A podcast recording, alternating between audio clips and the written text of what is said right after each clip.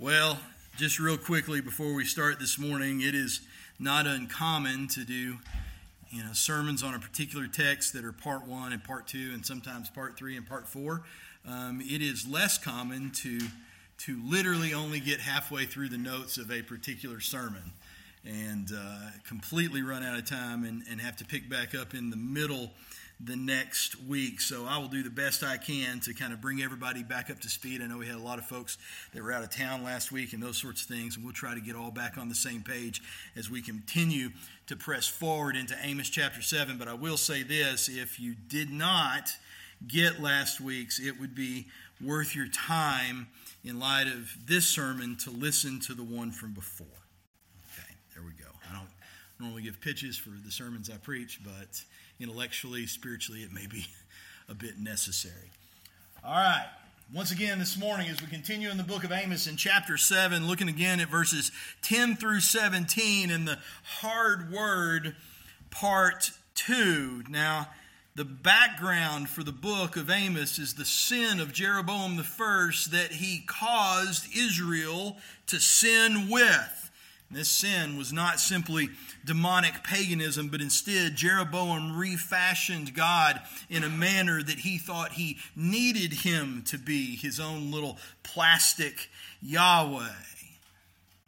Said, This, O Israel, is thy Elohim that led you out of Egypt, and having the immutable standard of righteousness, the plumb bob, if you will, certainly God will the plumb bob of righteousness removed from the midst of the nation, they immediately fell into the vilest of depravities, the madness of the fallen, believing their own deceitful hearts above the truth of God that was so clearly placed before them. And so, centuries later, during the reign of Jeroboam II, his namesake, in two years before the great earthquake, Amos, the shepherd from Tekoa, just right outside of Jerusalem, he saw, not heard, he saw a word from the Lord. And the word that he saw was this The Lord roars from Zion and utters his voice from Jerusalem.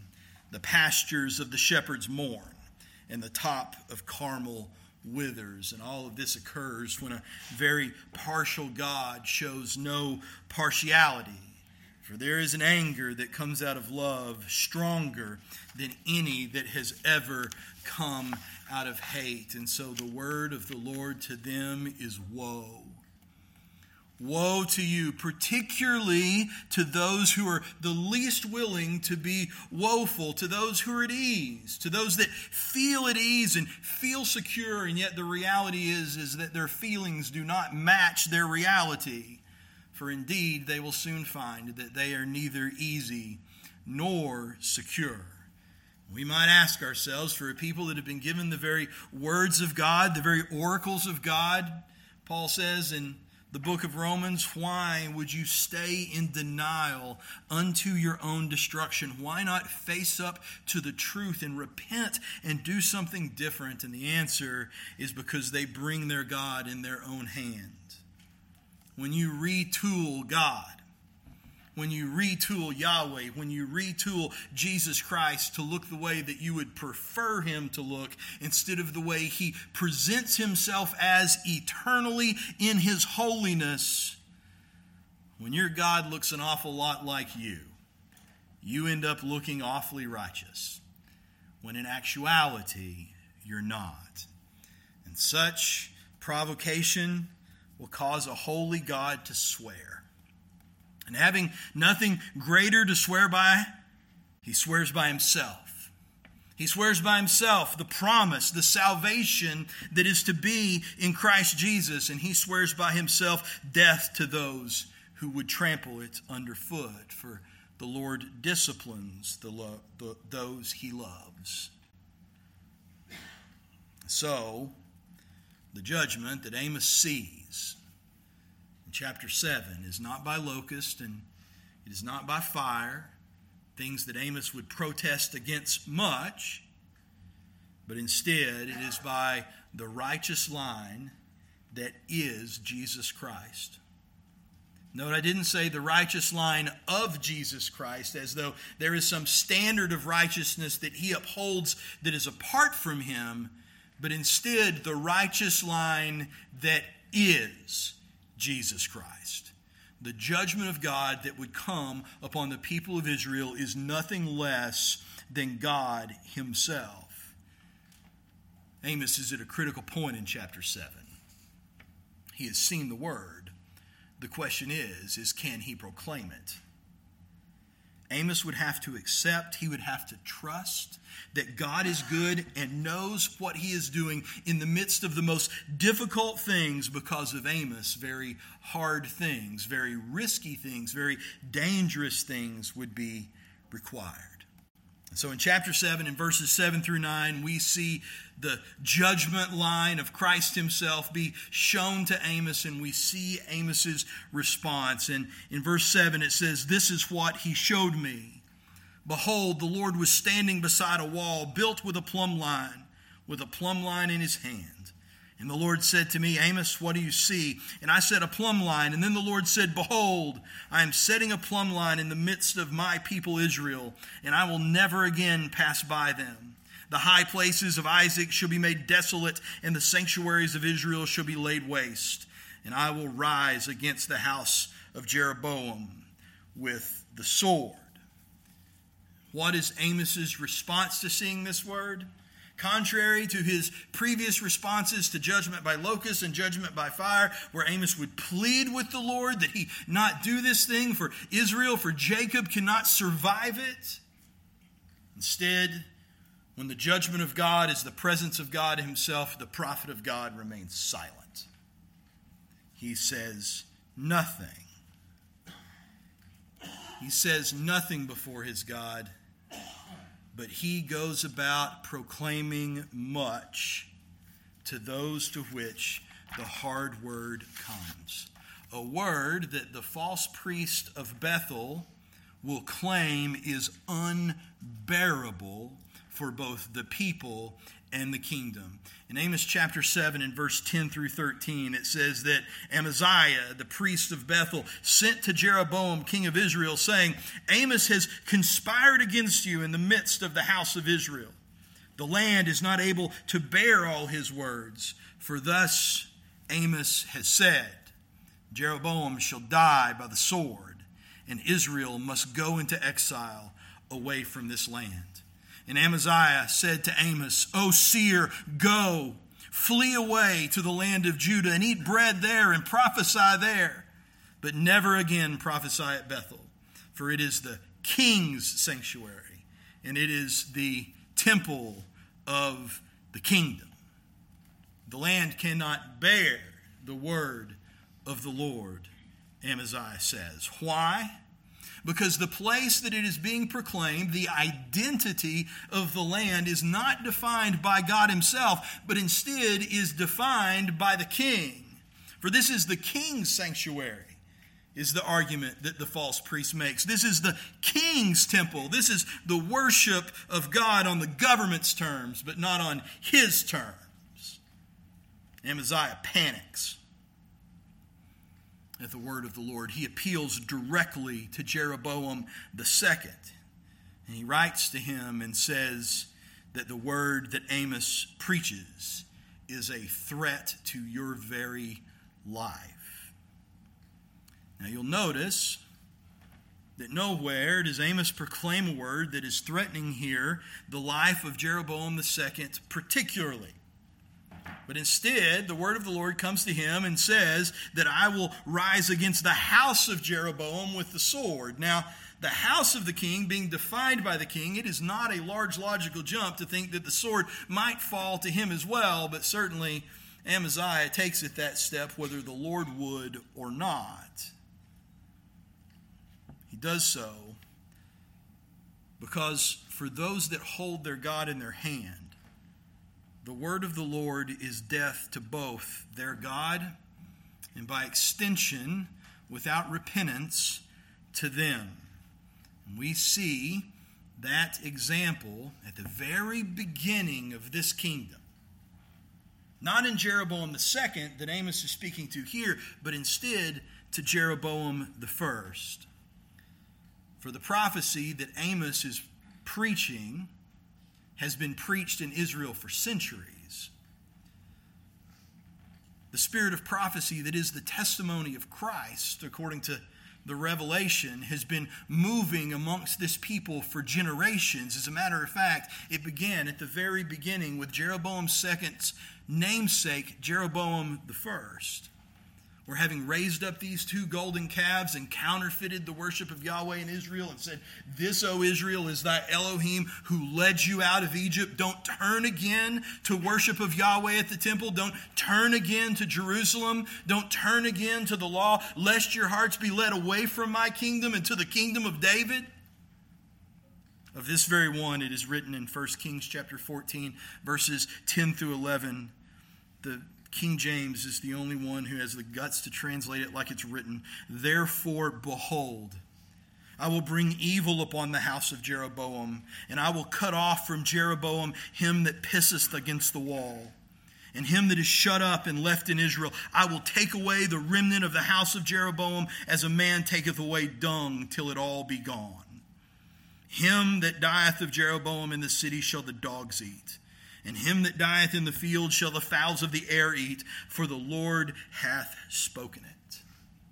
The law of God specifically said no excrement in the camp. Not simply because that was how you kept the camp clean and sanitary and disease down, but specifically because he was a holy God. And he walked in the midst of his covenant people, and he would not be fouled by seeing any indecent thing. And yet, for those who take your God in your own hand, they will do any vulgar thing they please. And therefore, the punishment will fit the crime. And those that die in the city will be eaten by the dogs and those that die in the countryside will be eaten by the carrion, by the fowl of the air, and none of Jeroboam's men, with the exception of his infant child, will ever see the grave, but will be blotted out from under the face of heaven. We see the fulfillment of that prophecy, the destruction of Jeroboam's bloodline just one generation later at the hands of Baasha all of this comes to pass. And none see the grave, but become the objects of scavengers' desire. And yet, God is not satisfied. He is not finished. In 1 Kings chapter 14, in verses 14 through 16,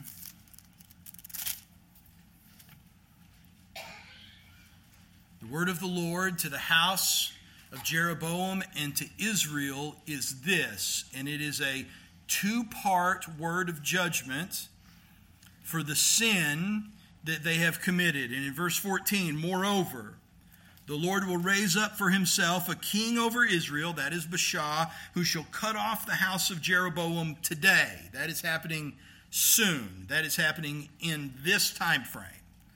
Today. And henceforth not today, but that which is still to come. Henceforth, the Lord will strike Israel as a reed is shaken in the water and root up Israel out of this good land that he gave to her fathers and scatter them beyond the Euphrates, because they have made their Asherim, provoking the Lord to anger.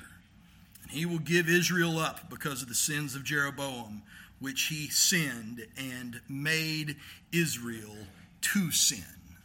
And so the Lord says the judgment upon the king and the kingdom looks like this it is both today and it is henceforth. And today, within the hearing of the generation that is bearing witness to these very events, he will cut off the line of Jeroboam. And he will leave none, but henceforth yet to come he will turn his eye not simply from the household of the king, but to the kingdom which followed after him in his sin.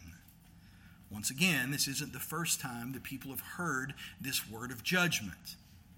When you start understanding the way this is just layered up, year after year after year, generation after generation, decade after decade, century after century, you start to understand why Amaziah, when he heard the word of Amos, began to panic the way he did. This has been going down for a long time. Just a chapter back in 1 Kings 13, 1 through 4, on the very day when Jeroboam was dedicating these blasphemous false gods to the people of Israel, it says, Behold, in verse 1, the man of God came out of Judah by the word of the Lord to Bethel. And Jeroboam was standing by the altar to make offerings. And the man cried against the altar by the word of the Lord and said, O altar, altar, thus says the Lord. Behold, a son shall be born to the house of David, Josiah by name. Now, I know we delved into this a little deeper last week. I'm just going to point it out again. Man, you see the faithfulness, you see the surety of God in his prophetic word. You are centuries before the birth of Josiah, and the Lord is calling his king by name. Josiah by name and he shall sacrifice on you the priest of the high places who make offerings on you, and human bones shall be burned on you. And he gave a sign the same day, saying, This is the sign that the Lord has spoken. Behold, the altar shall be torn down, and the ashes that are on it shall be poured out.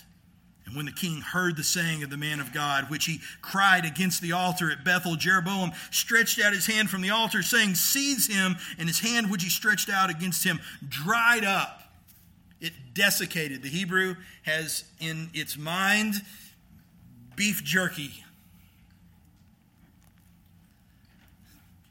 It dried up so that he could not draw it back to himself.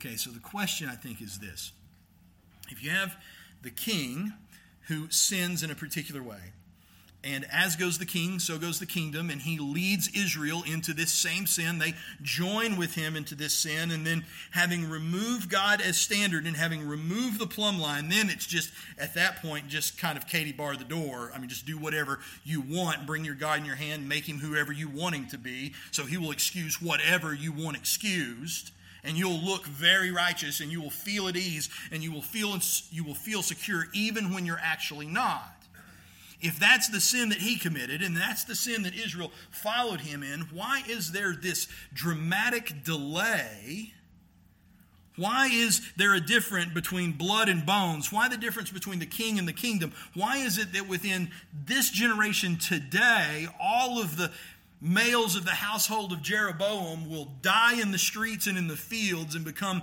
scraps for the carrion, and yet the sentence for the nation, which is committing the same atrocities, is centuries away. Why does judgment come swiftly on the king, but delay to come upon the kingdom? And if you know your history here, and I think one of the things that being in Amos has really done that has been healthy for us is it has forced us to go past kind of the surface moralistic stories of the Old Testament and press into the depth of what is there. Moreover, if you know your history, by the time the prophecy of henceforth is fulfilled, by the time that Josiah is sacrificing priests and burning bones on these altars, by the time he's doing that, the kingdom of Israel has not existed in over a hundred years. The fall of the northern kingdom comes at the hand of Sennacherib in 722 BC. The 18th year of Josiah is 622 BC. And so you have to ask yourself if you're God and you're bringing forth justice through judgment, and justice is good. Now, nobody likes judgment when it falls on them, but we can all agree that justice is good when righteousness is the standard.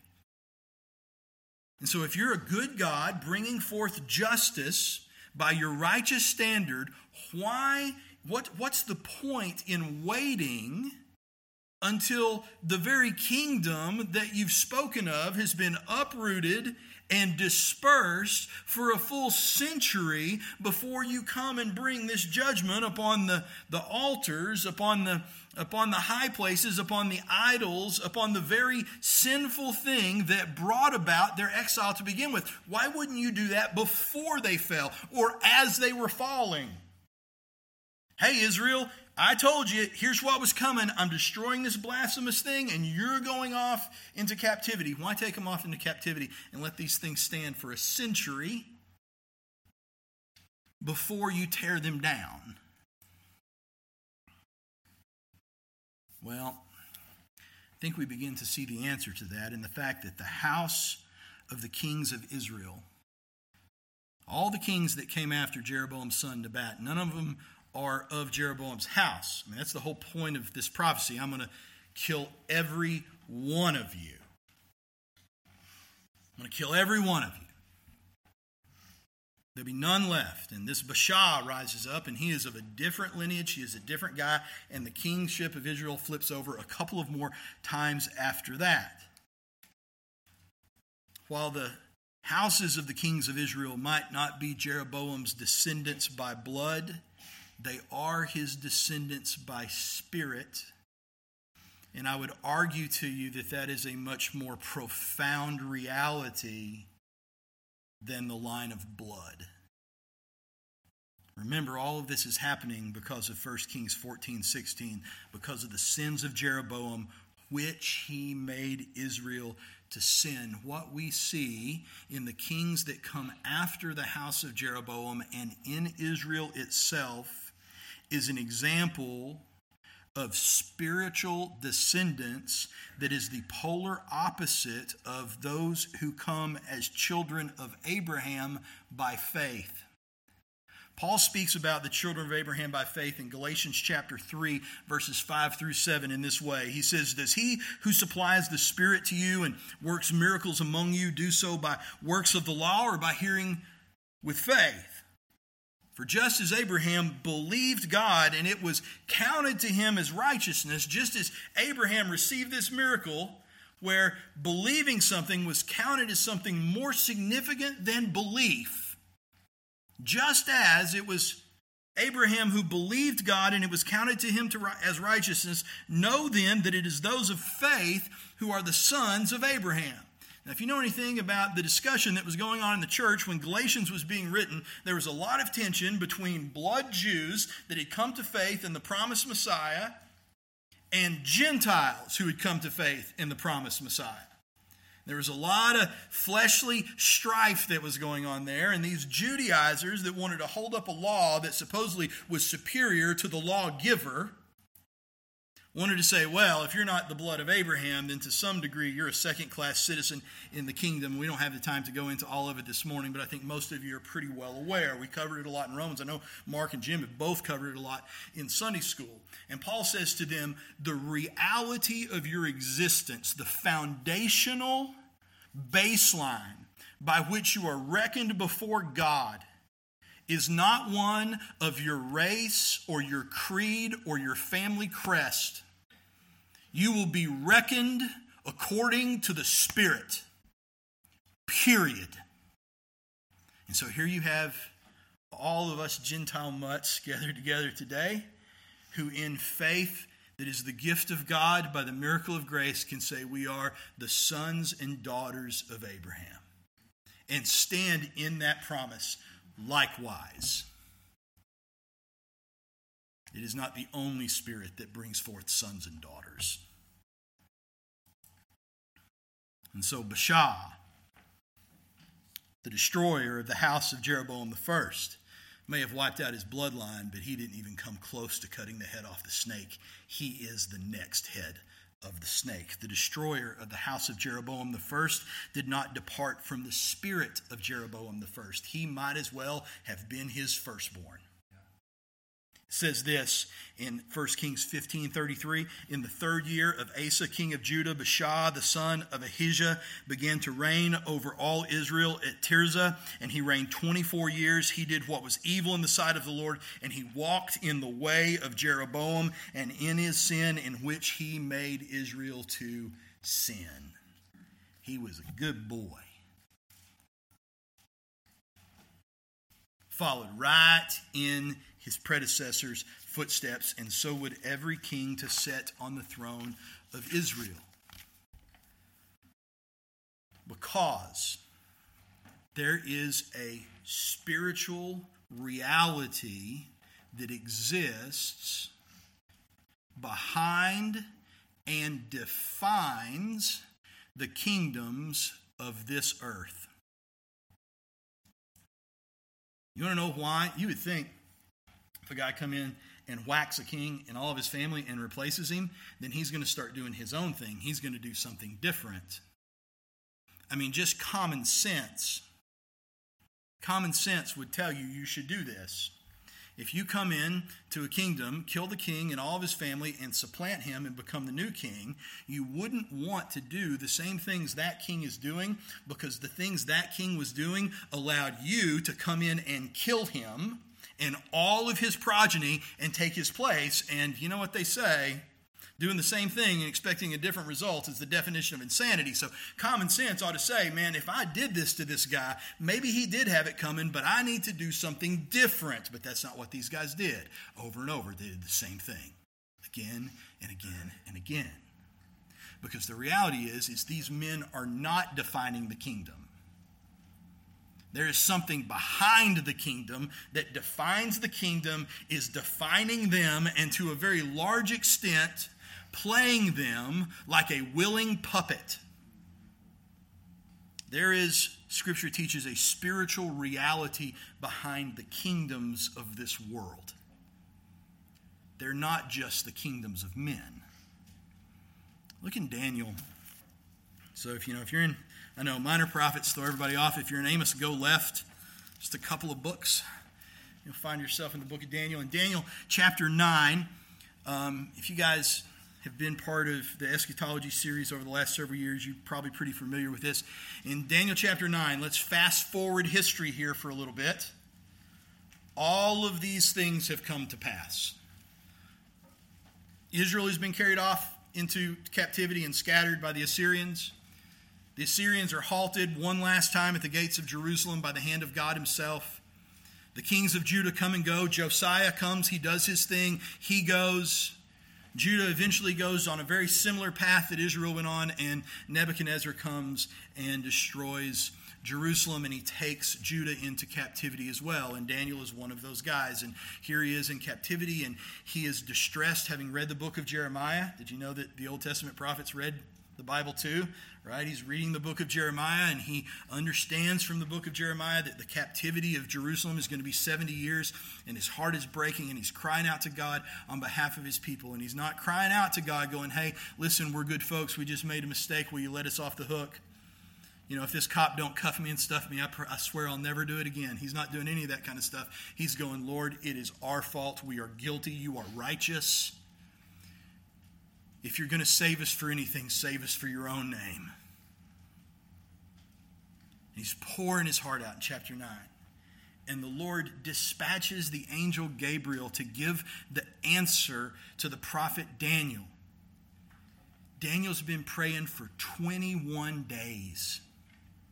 He's been praying for 21 days. And I don't mean he's been saying a prayer two or three, four, five times a day for 21 days. I mean, the dude's basically been sleeping and praying for 21 days.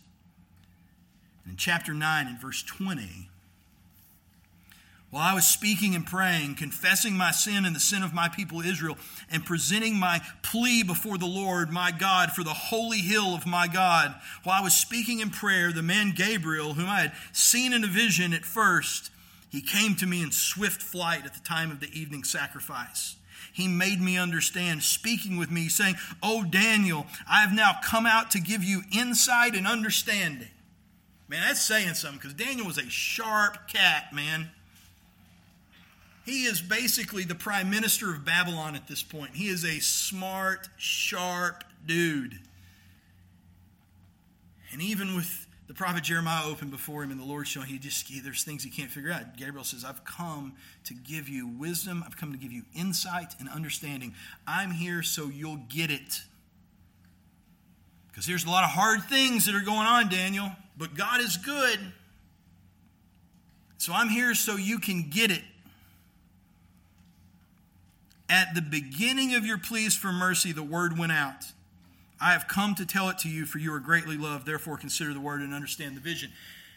Daniel's been praying for 21 days, and from the very moment he began praying and asking God to understand what is going on and for the salvation of his people and the reestablishment of the worship of the one true God in Jerusalem, from the moment he started asking for that, God answered. And yet it's been 21 days.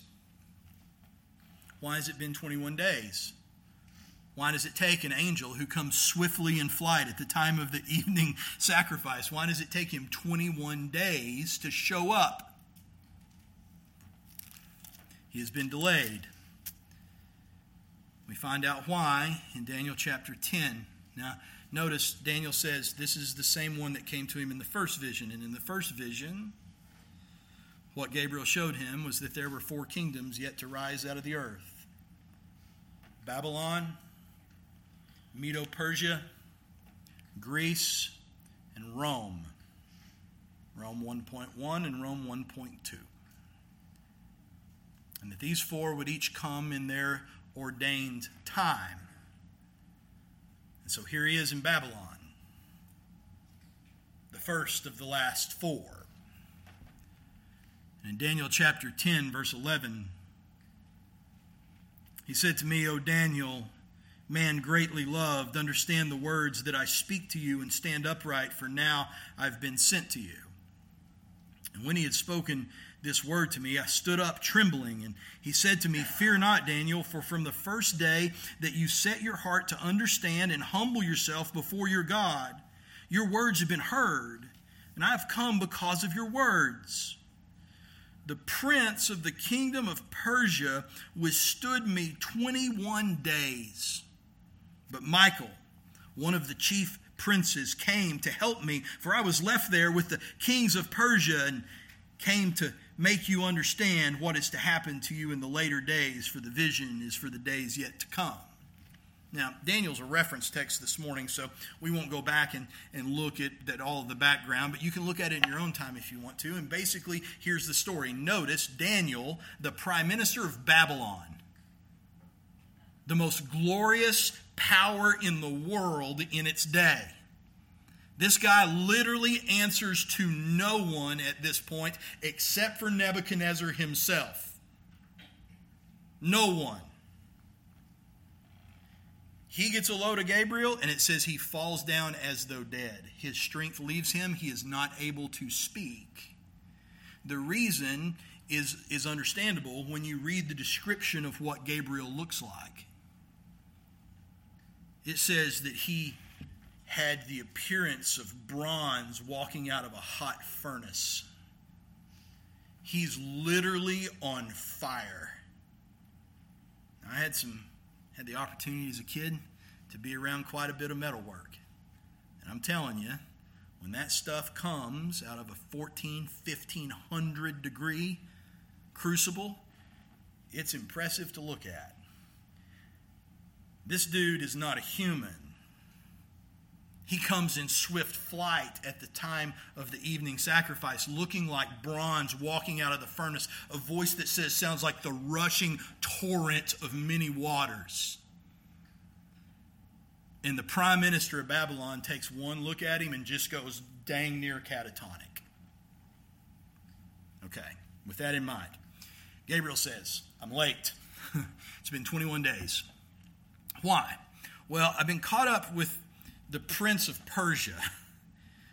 I came as soon as the Lord dispatched me, but the prince of Persia has, has held me up for 21 days. Okay, well, at this point in time, historically, the princes of Medo Persia are just kind of these backwater, subjugated people underneath the kingdom of Babylon. And I don't know who the prince is at this time. Tom could probably tell you. I don't know who the prince is at this time, but he ain't got nothing on this dude. If Daniel can't speak in front of him, then the Prince of Persia, contrary to whatever video game you may play, has not been holding him up for 21 days if we're talking about the guy in Susa. And we're talking about something else. He says it took Michael, one of the princes, the archangel, to get him off my back. The prince, the kings of Persia that are being spoken of here are not men. The prince and the kings of Persia that are being spoken of here are the fallen angels that have been given charge over the rise of the kingdom of Medo Persia that is soon to come. And what Daniel is asking for and what Daniel is delving into and sticking his nose in is problematic for their agenda. And so, man, they just give it to Gabriel for 21 days. Now, look, I've said this before, I'll say it again. The thing that impresses me so much here is the character that you see in this angel. Because he's not an archangel, Gabriel's a messenger. He knew the moment that he was dispatched with that message that he was being, quote unquote, sent behind enemy lines and that he was fully outmatched, that he was not able to handle him, and he went anyway. Not only did he go anyway, but he specifically tells Daniel, When I leave, they're going to be waiting on me. He continues in verse 18 and says, Again, one having the appearance of a man touched me and strengthened me. And he said, O man greatly loved, fear not, peace be with you. Be strong and of good courage. And as he spoke to me, I was strengthened. And he said, And I said, Let my Lord speak, for you have strengthened me. And then he said, Do you know why I've come to you? But now I will return to fight against the prince of Persia, and when I go out, behold, the prince of Greece will come. But I tell you, I will tell you what is inscribed in the book of truth. There is none who contends by my side except against these except Michael your prince. And so here's Gabriel, and he says, Look, man, the Lord sent me down here with a message for you. And when he sent me, I knew I was in trouble, and I was right, but I went anyway. I've been getting my tail kicked for 21 days by, by beings that before the fall were a higher order of creation than me, and they are still a higher order of creation than me, and they are just pounding me, man. And as soon as we're done here, I'm going to split and go back, and they're waiting on me, and the only one that'll fight with me against them is Michael himself. And the deal is, is when the princes of Persia go, the princes of Greece are coming. There's no end in sight here, Daniel. Such are the nature of the kingdoms of men. You travel the world and you look at these great empires of the past. One of the things that struck me the first time that I was in Rome was that these, these people had this some, somewhat air of well, they certainly had their nose pretty high in the air, right? They had this had this this feeling of superiority, like they had a particular place in the world. And yet, most of them smelled like they needed a bath. Their infrastructure was crumbling. Their streets were dirty. Most of their clothes looked like they had been worn even more times than I would wear a pair of jeans before I wash them. and, and you see kind of the, the, the afterglow of the greatness of the empire. What used to be, but you look around at what they have and the condition they're living in, and you go, How did you ever rule the world? How, how did this, how did this, this little village that was founded around these seven hills right there on the Tiber River, how did it ever rise to just this world dominating prominence that it had? This is how. And if you want to see one, the first one's the most amazing. I mean, Babylon is the proverbial flash in the pan. They came out of nowhere, they went to nowhere. When Hezekiah was on the throne in Jerusalem, they showed up groveling with gifts, just trying to hopefully curry some favor from the king of Judah. And it's not like he was high up the food chain. It wouldn't be long before Sennacherib was outside his gates. And in just a few generations, all of a sudden, they're the most glorious kingdom on the planet. And in just as much time, it's gone for this is what is ordained.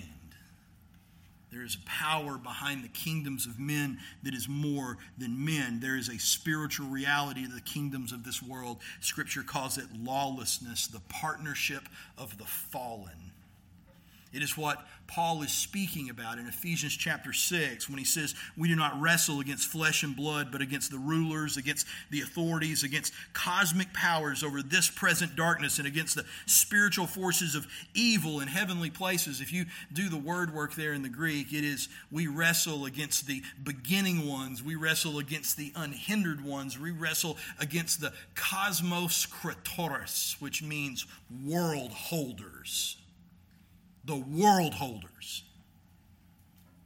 And here they are called the kings of Babylon and the kings of Persia and the kings of Greece and the kings of Rome. They are the spiritual reality that defines these kingdoms. One of them was the spiritual reality that was defining the kingdom of northern Israel under the spiritual lineage of Jeroboam the first. And so Jeroboam's gone, but the spiritual reality doesn't change. It continues, it continues, it continues. As a matter of fact, at some point, everybody amongst the people side of the lawlessness, lawlessness coin is gone. They've been taken off beyond the Euphrates. But the demonic reality persists why wait until after these people have been carried off before you fulfill this prophecy about the destruction of this spiritual evil? Because there is more that is being destroyed here, and there is more that is being testified to here than simply the kingdoms of men.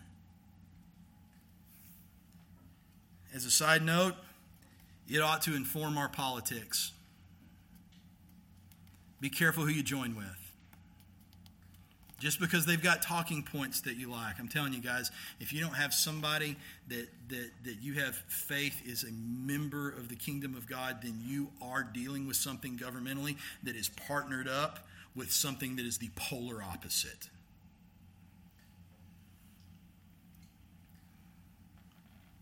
We see the coming of Josiah and the fulfillment of this prophecy of judgment against not only a king and his earthly, his human kingdom, but against the fullness of that kingdom, the king, the people, and the demonic reality that is behind it. And if you're going to have a king that's able to come and deal with judgment at that kind of level, then the first thing you have to have is a righteous king. It will not be sufficient for Josiah to simply begin with a good social policy in the land of Judah. That won't be enough. What you have to have is a man that has a spirit in him that is capable of doing more than Gabriel and that's exactly what we find. And so the Lord has ordained this. The Lord has prophesied that this king is coming out of the house of David. His name's Josiah. And he is coming against all of these things that are something that is massively larger than men. How you going to do it? You better be born again. 2 Kings chapter 22.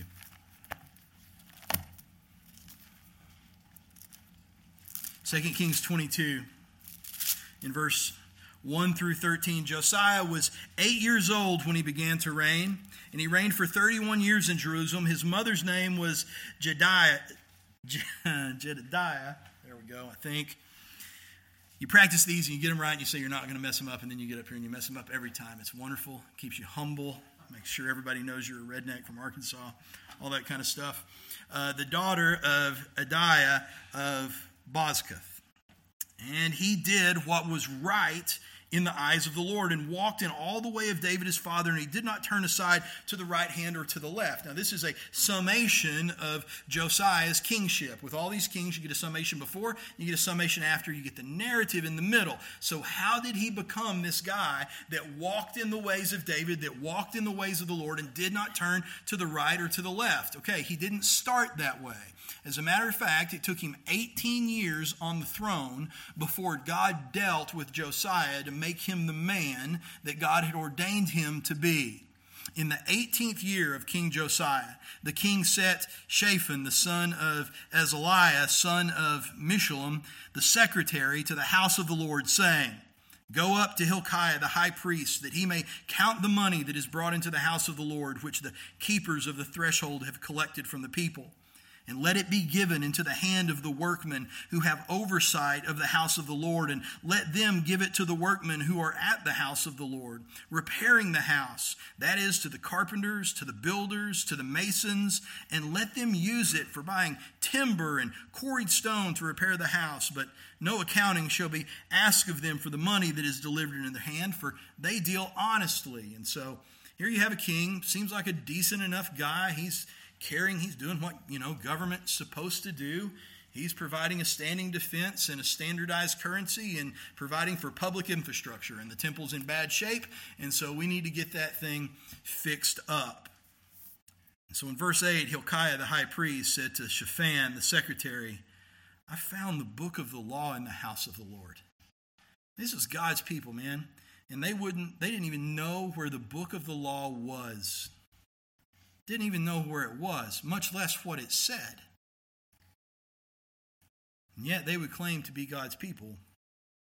It's interesting to me how much today there's Bibles in every household, and yet so few people actually know what they say or ever pick them up, though they would claim to be God's people. And Hilkiah gave the book to Shaphan, and he read it. And Shaphan, the secretary, came to the king and reported to the king, Your servants have emptied out the money that was found in the house and have delivered it into the hand of the workmen who have oversight of the house of the Lord. And then Shaphan, the secretary, told the king, Hilkiah, the priest, has given me a book. And Shaphan read it before the king.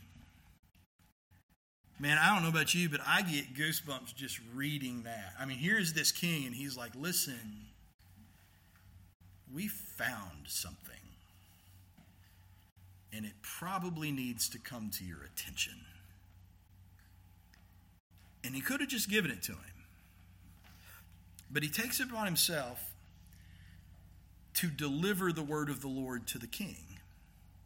And he read it to him. You understand, this is the law this is the first, this is the Pentateuch. This is the first five books of the Bible. This was no small task to read this thing to him. And he reads it to the king. And when the king heard the words of the book of the law, because man, the Holy Spirit brings forth the effectual call.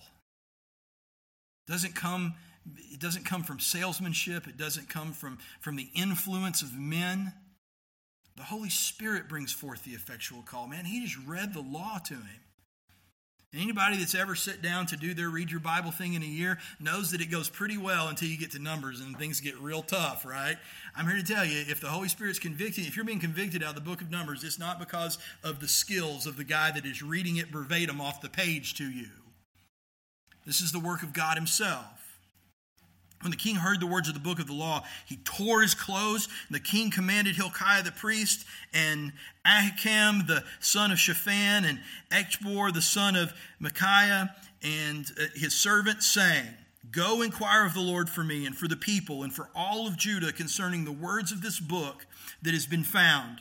For great is the wrath of the Lord that is kindled against us, because our fathers have not obeyed the words of this book to do according to all that is written concerning us. When you read what he says, you get the impression that the light bulb comes on, the Holy Spirit flicks the light on for Josiah. He realizes, you know, they there's unconsciously incompetent It's a very dangerous place to be, but it leaves you feeling very at ease and very secure. As you move along kind of the progression away from that, the next thing you become after unconsciously incompetent is consciously incompetent. And it is terrifying. It's the difference between strolling through the minefield because you don't know in your minefield, and all of a sudden you see the sign that says mines and you just lock up because you realize that you're in extreme amount of danger. You're completely in over your head. You have no idea where the mines are. And the very next step, or if you know anything about modern mines, even picking your foot up from the current step you have might be the end of you. You may get misted at that point. And he says, Man, what are we going to do? The wrath of the Lord against us is great chapter 3, verse 1, or 23, verse 1 through 3, we see what he does. What he does is dive in to the word of God that he has found and into prayer, and he ceases being consciously incompetent to working his way towards consciously competent. He learns what the word says. He learns what he is supposed to do, both as a member of the people of Judah, but specifically as the king of Judah. And so in verses 1 through 3, it says, Then the king sent, and all the elders of Judah and Jerusalem were gathered to him. And the king went up to the house of the Lord, and with him all the men of Judah, and all the inhabitants of Jerusalem, and all the priests and the prophets, and all the people, both small and great. And he read in their hearing all the words of the book of the covenant that had been found in the house of the Lord. And the king stood by the pillar and made a covenant before the Lord to walk after the Lord, and to keep his commandments and his testimonies and his statutes statutes with all his heart and with all his soul, and to perform the words of the covenant that were written in this book. And all the people rejoiced in the covenant. So here you have Josiah. And so when he figures out what's going on and he figures out what is required of him and what the word of the Lord says, he wants to get all the people together. And he says, okay. And he stands up in front of them and he swears the covenant to the Lord. And then he does the same thing to the people that his secretary had done to him. And we're going to read you all the words of this covenant. Here it is. Now, that being said, we've been talking about this in Judges on Wednesday night. There is a lie that begins in the heart of men that Satan will throw gasoline on, that tells a lost man under conviction, a lost little girl under conviction, a lost little boy, a lost woman under conviction, that they are yes, indeed, God is a holy God, and, and what you've done, you are too foul to come to Him, and so you need to clean up your act before you can come to faith. And that is, it is a beautiful lie. Maybe beautiful is not the right word. It is an exquisite lie. How about that? It's very good at what it's trying to accomplish. Because when you look at a holy God, you know the only way you're coming to that God is to become holy. And you're very much not. And so then you set off after this pattern trying to scrub yourself clean, and it just doesn't work, man, because unholy is as unholy does. And so it just gets worse and worse, and you become more and more discouraged. And before you know it, you've spent your life and it is over and done.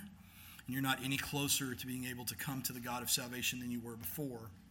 Man, it is a lie. The only way you're going to be white enough for him to be satisfied, the only way you're going to be clean enough for him to be satisfied, the only way you're going to line up to the plumb line is if he himself lines you up. That being said, once salvation has come, then there is much work to do in sanctification. And sanctification always starts at home. And so Josiah says, first problem is me. I got to get my stuff squared away. He does that. Now we've got to get home squared away. Judah is the most important thing. He stands up amongst the people. He tells them the score. He reads the word of the law to them. He swears to commit to the things that the Lord has required the king to do. And one of the things that the Lord has required the king to do, both in the positive and the negative, he has required him in the positive to, to promote the worship and the glory of God amongst the people of Israel, and in the negative, to destroy that which would stand against it. So, having promoted the worship of the one true God in Judah, what does he do? He goes on an idol destroying rampage. I mean, it is like you need a, you need a movie montage And basically, if you read verse 4 all the way down through um, verse 14, that's exactly what you got. It is just Josiah whacking one installation after the other. He takes his men and he goes to the high places, he rips them down, he kills the priest. He goes to the Asherah poles, he rips them down, he burns them, he kills the priest. He goes to the temple, he takes everything out of it that has been set aside and consecrated to anything that is false, piles it up, burns it, takes the ashes and goes and dumps them in the brook Kidron. Wash this filth away. He tears down stuff that Solomon himself put up.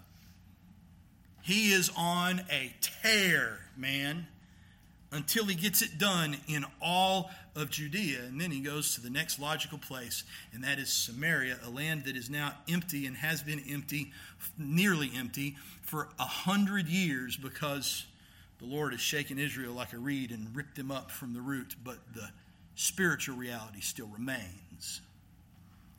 And in chapter 23 and verse 15, moreover, the altar at Bethel the high place erected by Jeroboam the son of Nebat, who made Israel to sin, that altar with which. And this day, a man with a spirit that could handle them, a man with the Holy Spirit in him, came and took care of the ordained business, the judgment that God said would come. And on that day at Bethel, on that day, the word of the Lord became death to those who would bring their God in their hands or those that would claim to be that God. On that day, this, O Israel, is thy Elohim who brought you out of Egypt was judged. That's the word of the Lord to those who would bring their God in their hand. That's a word that is terrifying to both the men that would participate and to the demonic realities that are behind it. And so when, when you know the history of this deal, because Amos doesn't exist in a bubble, man, this has been where it's going from the very beginning. This is where it's headed in the end. And at this point, with Amos, they're a lot closer to the end than they are to the beginning. When you understand that, you realize, well, Amaziah reacts the way he does. First thing he does is shoot off a dispatch to the king. You've got to do something about this, buddy. Because we got another one is back. And last time, nobody did anything about it. They ended up being the excrement of dogs in the city and carrion in the countryside. And seeing how the false priest at Bethel, that is priest over the cultic worship that supports the monarchy, seeing how Amaziah is that, buddy, if you go down, I'm going down with you. And this is problematic. The land can't bear this. The lie doesn't have the strength to resist it. Now look, that's a dangerous place for the man of God to find himself in. Amos is a long way from home. You don't have any boys in Samaria. He sticks out like a sore thumb. He is a shepherd, and we're going to find out a gatherer of sycamore figs. Not exactly the most kind of prominent place in the society of the ancient Near East, and he is taking a hot poker and shoving it right in the eye of one of the most powerful kings dangerous place to be. This is why God's been raking him over the coals. What about this? Oh Lord, not that. Okay, not that. What about this? Oh Lord, not that. Okay, not that. Then Amos, how about me? Because if you're going to do what Amos is doing, you have to be able to come to a place where you don't just say you have faith, but you have faith that God is indeed and that no matter how hard things are, no matter how difficult the things that He asks you to do, even if they end in your own painful death, then He knows what He's doing. And He's not only sovereign, but that He's good. And if justice needs to come, then justice coming is good, perhaps the Lord will see fit to show mercy in the midst of justice. And if a prophet has to die, the prophet has to die. This is not a new concept in Scripture, nor is it an old fashioned. The exact same thing will later be said in the book of Revelation about us. Those who are ordained to captivity, to captivity they must go. Those who are ordained to the sword, by the sword must they be slain. Here is a call for the endurance and the faith of the saints. Be trusting. For the men of God proclaiming and doing the things of God are an inherent threat to people who have replaced God with a lie. They're an inherent threat because it undermines the spiritual power behind them and therefore undermines them. And so, in Amos chapter 7, in verse 14 through 17, we're going to see it get personal real quick. Guys, let me tell you, when you are bringing a word of the Lord that brings destruction to those that are apart from it, if they do not return and return and repent,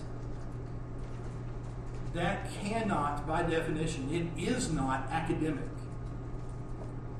The gospel cannot be delivered to the lost in an academic fashion. Man, there is a lot that Scripture has to say about the gospel. But if you think for a moment that by reasoning alone, I mean, Paul couldn't pull it off, if Paul couldn't pull it off with the kings of his day, neither will you or I. If Agrippa and Festus are going to look at him and go, you know what? You've almost convinced me.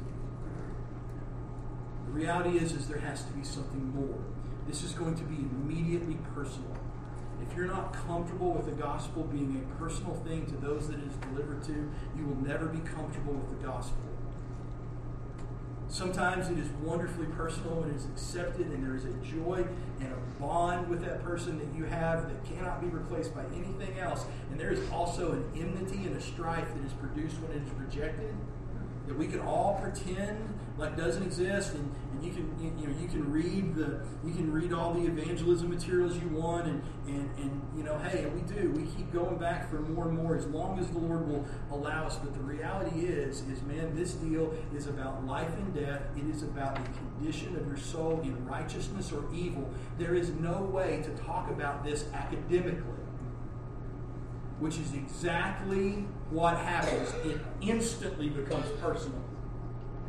It instantly becomes personal. In chapter 7, in verse 6, in verse 12, Amaziah said to Amos, O seer, go and flee away to the land of Judah. Eat bread there, prophesy there, but never again prophesy at Bethel. For it is the king's sanctuary, it is the temple of the kingdom. Do you have the faith? Do you have the guts to be able to deliver the word of the Lord? Because here it is for Amos. Here it is between Amos and Amaziah. Sometimes you get the word of the Lord between Joshua and Caleb, and it's awesome. And sometimes you get it between Amos and Amaziah, and it is a wretched thing to have to walk through. It's a wretched thing. Nobody wants to say what the Lord is about to require this man to say. And if you do want to say it, you don't have any business proclaiming the gospel. If you want to say this, then you need to go into your closet and you need to pray until God fixes you. Nobody wants to say this. This is being said out of faith and trust and understanding the real war that is going on between the kingdoms of this world and the kingdom of God. And Amos answered and said to Amaziah, I was no prophet nor a prophet's son, but I was a herdsman and a dresser of sycamore figs. But the Lord took me from following the flock, and the Lord said to me, Go and prophesy to my people Israel. Amos says, Man, I'm not here because I thought it would be a cool gig. That's not why I'm here. Same deal, man. The Lord calls you to the pastorate, by all means, be excited. But if you think you're called to the pastorate because the pastorate is an exciting thing to you, man, dude, go sell cars. it's not how it works. Man, this is what did Paul say? We're the aroma everywhere of Christ. Everywhere we go, we're the aroma of Christ. To some, the fragrance of life to life. To some, the fragrance of death to death. Man enough? Are you woman enough? Do you have the faith of God? Little, little boys, little girls, do you have do you have enough faith so that when God calls you to these things, that you are able in good conscience to do them? Because here is the word to Amaziah on that day. Now, therefore, hear the word of the Lord. You say, Do not prophesy against Israel, and do not preach against the house of Isaac. Therefore, thus says the Lord, your wife shall be a prostitute in the city. And this is not general, this is not general judgment, this is not general condemnation. This is as personal as it gets. I'm not even going to talk to you about you first. Let's talk about your old lady. Your wife will be a prostitute in the city.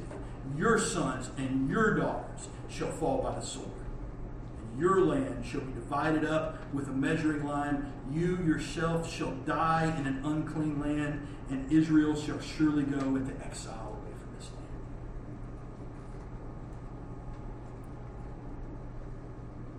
The reality of a spiritual kingdom whether the spiritual kingdoms of this world or the kingdom of heaven, is that you cannot separate the individual from their king. And so the word of the Lord that comes to Amaziah is not simply listen, here's some general stuff about the kingdom of Israel because there's kind of been this widespread recidivistic sin amongst you, then this is going to be the word of the Lord for Israel. And there's an implication that that's probably going to splash on you. He says, No, here's the deal, buddy. Your wife's going to be a prostitute. Your sons and your daughters, who all have names, are going to die by the sword. And you're going to have to watch it because you're not going to get to die by the sword first. You will die in a foreign land. And, and, Israel will surely go away into exile. The word of the Lord is not academic. It is personal.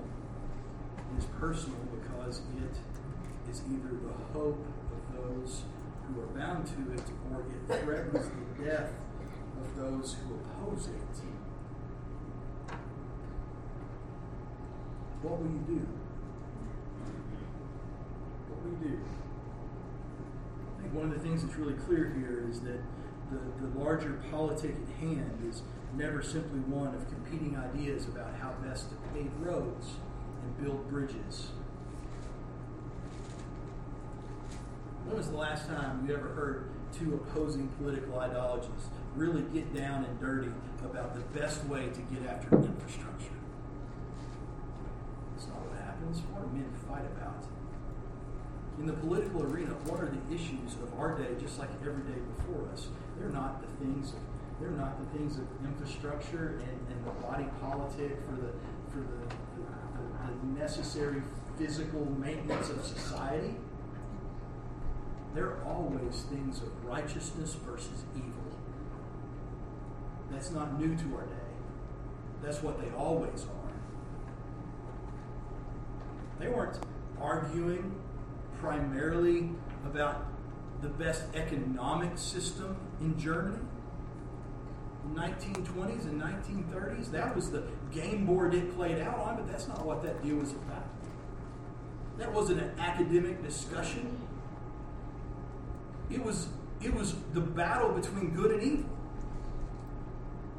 Look at the Romans and what was going on under Nero. That wasn't about urban creep and the need for more space to build to continue the glory of the empire, that was the difference between the kingdom of this world and the kingdom of heaven. And a scapegoat was needed. You can look. Alexander. You can look at Artaxerxes. You can go back and look at Nebuchadnezzar. You can look at all of the ones that were listed off to Daniel that be the picture of these empires, it's always the same. People say, I don't like politics from the pulpit. Well, but if you're going to preach scripture, you're going to be preaching some politics from the pulpit. You don't have a choice. both of these things are vying realm of the difference between righteousness and iniquity.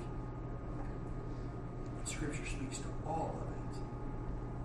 And so here you've got Amos delivering a word that no righteous man wants to deliver to anybody. Who do you want to say that to? Yet he's doing it. He's doing the same things that the apostles would later do in Acts chapter 4. When rounded up by the council of the day, brought together, threatened that they should not preach anymore in the name of Christ, and they just looked at him and said, Guys, whether it's right or wrong in your mind for us to do this, we basically have no control. But we can only proclaim that which we have seen and heard. Or, as Amos had said it in Amos chapter 3, verse 8, is a trumpet blown in a city and the people are not afraid? Does disaster come to a city unless the Lord has done it? For the Lord God does nothing without revealing his secret to his servants, the prophets. The lion has roared, who will not fear? The Lord is spoken, who can but prophesy? In spite of the hard word and in spite of the vicious, sometimes dangerous reaction that comes because of it, Amos is confident to prophesy. He says, Who can but do these things? Why? Because he has faith in the Lord his God, that he will indeed be faithful to the end, and that what he is bringing about, no matter how difficult it may be, is definitively good. I would say this when the judgment comes, just like Amos and Amaziah, you will be reckoned as a member of a kingdom. You will be reckoned according to a spiritual reality that you are the very lineage of. What's it going to? Is it going to be this present darkness and the kosmokratoras, the world holders that come with it? Or is it going to be the kingdom of heaven with Jesus Christ on the throne? Which one's it going to be? For you were born a kingdom of this world. That's how you popped out. Every single one of us.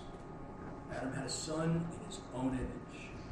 It is through repentance and faith in Jesus Christ that we cease to be the kingdom of this world and become the kingdom of heaven. Come to Christ and find out what it is to have that kind of confidence in the one who is faithful.